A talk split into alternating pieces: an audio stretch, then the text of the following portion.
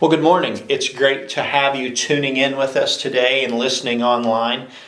I pray that, that you're all staying healthy and doing well. Now, if you have your Bibles this morning and you want to be joining us today in God's Word, we will be in the book of Mark. Mark chapter 8, and we're going to begin in verse 22 and go to verse 26. Let's ask the Lord to bless our time in His Word this morning.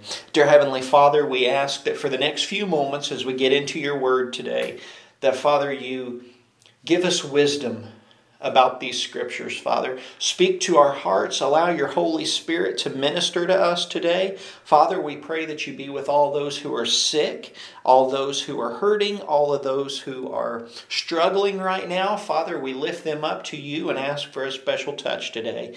Father, open our eyes to see and our ears to hear and our hearts to receive your word this morning, Lord. In Jesus' name, amen. So, Mark chapter 8, verse 22 through 26. You know, it's been my observation that there are two types of people in this world there are those people who care, and there are those people who say, Who cares? Meaning that they don't care at all. So, we have these people in this world who care and the people who don't. And we're living in a time when it seems now more than ever we need people who care for one another. We need people who cares for others and who cares what is happening around them. And this morning I want to share with you a story that is only told in the book of Mark. And it's right here in verses 22 through 26. And the Bible says this, they came to Bethsaida, and some people brought a blind man and begged Jesus to touch him. He took the blind man by the hand and led him outside of the village. And when he had spit on the man's eyes and put his hands on him, Jesus asked, Do you see anything? He looked up and said, I see people, and they look like trees walking around. And once more Jesus put his hands on the man's eyes and then his eyes were opened. His sight was restored, and he saw everything clearly. Jesus sent him home, saying, Don't even go into the village. Now, the major theme behind this story in the book of Mark is about caring for one another. Jesus experienced deep feelings throughout this whole event, and it's all recorded right here in Mark chapter 8. Now, Jesus never wasted an opportunity to teach his disciples and his followers, so he took this time to teach them what it meant to truly care for someone else's needs. And if you'll look with me in chapter 8, verse 22, it says this They came to Bethsaida and some people brought a blind man and begged Jesus to touch him. Now, I want to show you this morning that Jesus cared for this blind man's friends. It was the friends who brought the blind man to Jesus. And the friends are the ones that begged for Jesus to touch the blind man. The friends cared so much for this blind man that they wanted to see him get well. Now, Apparently, this man had been blind all of his life. So you would think that these friends would have been accustomed to this man being blind, would have been used to his daily routine, day after day, year after year. But here in this passage of Scripture, here they are, years later, still caring for this man, still hoping for this man, and still praying for this man, and still wanting to see their blind friend made whole. Their care for this man was so deep and genuine, and Jesus saw that care flowing from their hearts. And they truly believed that Jesus could heal their friend. Now, I'm sure it was their faith and their belief in Jesus' ability to heal, mixed with a heartfelt concern for their friend, that led Jesus to heal this man. You know, when I read this passage of Scripture, I see a lesson on intercession. Now, you may not know what that word means this morning, or you may not understand what the definition of it is, so I want to share it with you. The meaning of the word intercession, or as some would say, intercessory prayer, intercession or intercessory prayer is the act of praying on someone else's behalf.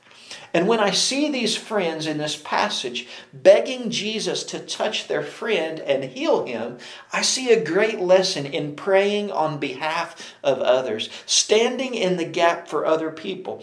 The Bible teaches us that we are to care enough for others to bring them to Christ and pray for them to be changed, to pray for them to be made whole, to pray for them to be made well. We should care enough for other people to bring them to Jesus. You know, the Bible tells us that Jesus himself prayed for other people. In the book of John, chapter 17, verse 20, Jesus said, My prayer is not for them alone. I pray also for those who will believe in me through their message. And the Apostle Paul, numerous times in the New Testament, as he is writing letters to the churches, he is always saying, And I'm praying for you. I'm seeking the Lord on your behalf. I'm praying for you. And in Ephesians chapter 1, verse 15 and 16, Paul writes this For this reason, ever since I heard about your faith in the Lord Jesus and your love for all the saints, I have not stopped giving thanks for you, remembering you always in my prayers. Now, these are just two verses of many throughout the Bible that point to the need to pray on behalf of other people. You know, right now, more than ever, we need to be lifting each other up in prayer. We need to be interceding on the behalf of others, and we need to be asking Jesus for a healing touch. Now, another point I want to make to you this morning before moving on is that Jesus cares for those who cares for others. See, Jesus received those friends and he heard their request and he moved on their need. See, people who care and people who intercede and pray on behalf of other people, they are met by a loving God who stops and listens. He stops and he listens because he cares that you care. And Galatians chapter 6, verse 2 tells us this that you and I are to carry each other's burdens. And in this, you will fulfill the law of Christ. Now, look with me at verse 23. We will also see this morning that not only did Jesus care about this man's friends, but he cared about this man's need.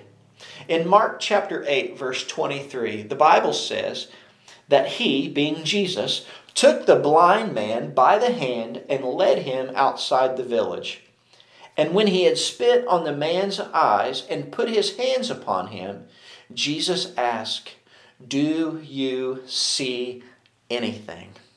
Now, the man was blind. Imagine this scene if you can. A blind man, never seeing anything before.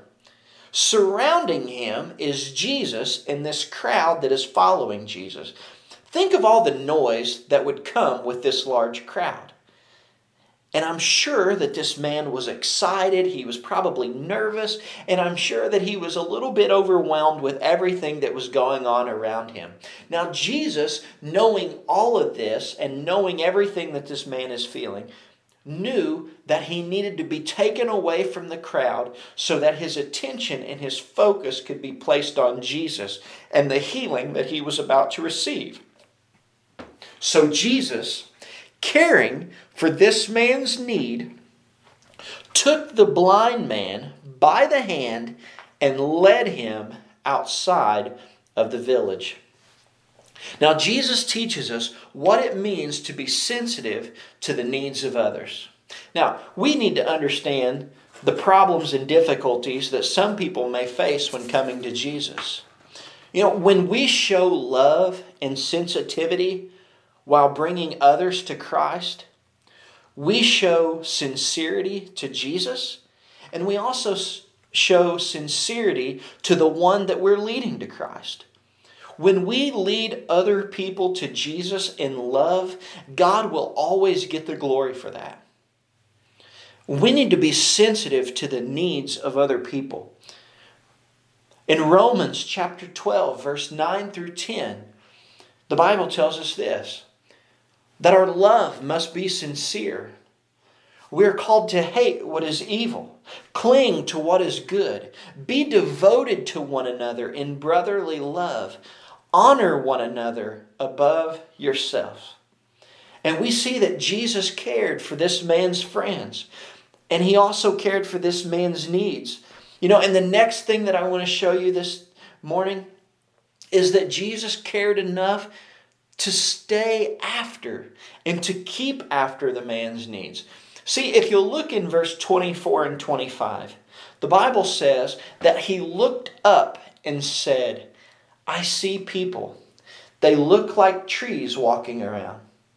And once more, Jesus put his hands on the man's eyes and then his, hand, then his eyes were open, his sight was restored, and he saw everything clearly.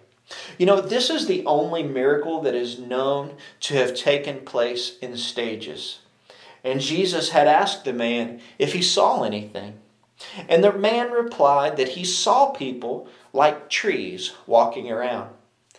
And the man's sight was not completely healed. He was seeing faintly, and he was seeing dim and, and he was seeing shapes and outlines, but he wasn't seeing clearly. And if you notice what Jesus did, he again put his hands upon the man's eyes. Now, why do you think Jesus healed this man in stages? What's the purpose of that? I mean, we know that Jesus could have healed this man all at once. One touch from the Master is enough. So, why would Jesus have done this in stages? Why wouldn't he have done it all at once? Well, I have an idea. I believe that Jesus healed this man in stages because he needed the man's faith to be stronger before he healed him completely. See, up until this point, the man is standing before Jesus and receiving a touch from the Lord at the request of the blind man's friends. It's almost as if he's running off the faith of other people. And I believe Jesus touched the man and healed him in stages at first to stir up this man's own faith that Jesus could give this man sight if he would just believe in him. And this man needed to grow more spiritually. He needed to grow more in faith before Jesus could completely heal him. Now, the wonderful message of this story this morning is that Jesus cared enough not to turn away from this man or ignore this man because his faith was weak. Jesus didn't leave the man or let him go. Jesus stayed right there with him, doing everything that was necessary to meet the man's needs. You know, there's a powerful lesson in this for believers and for the churches today. We must care for others enough to stay with them until we see their need met. We must continue to witness to the lost. We must continue to visit with them. We must continue to minister to them, continue to teach and instruct them, and most of all, we need to continue to love the lost. You know, we're so quick to give up when our idea of ministry is not met, or maybe our words or our actions aren't received right away. But what Jesus teaches us in this passage is that a person grows in stages. And we are not to give up because we don't see an instant change.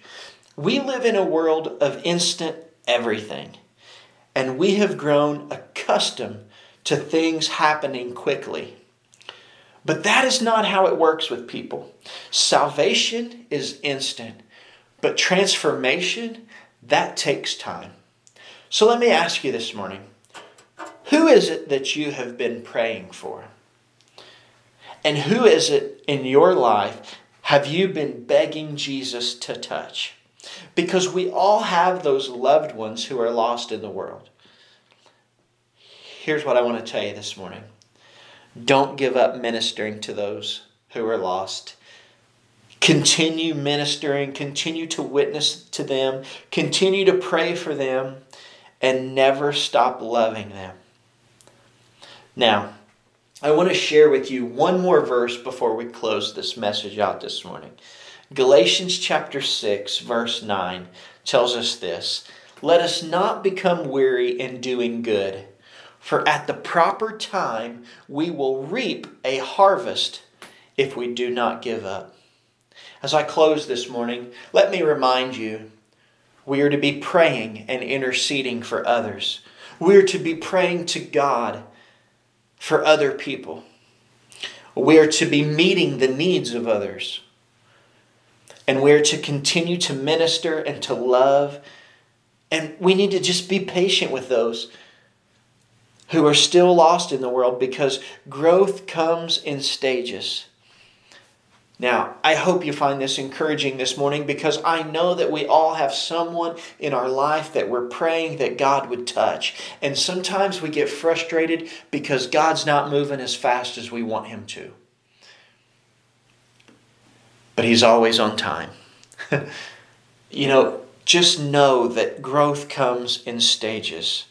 Growth comes in stages. Let Him work. Let Him work. Let Him work it out in His time. You just keep praying. You keep ministering. You keep loving. You do what you do and you can do, and let God do what He does. Amen.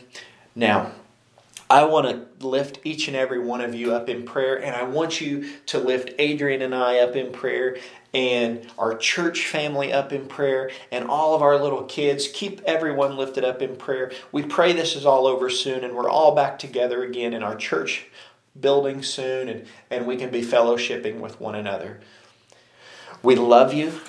We're praying for you. I just want you to stay in the Word, stay in prayer, and stay healthy. Let's ask the Lord to bless our day. Dear Heavenly Father, thank you so much for this word that you have sent this morning, Father. Lord, we ask that you just bless this day. Father, let us be a witness to someone around us.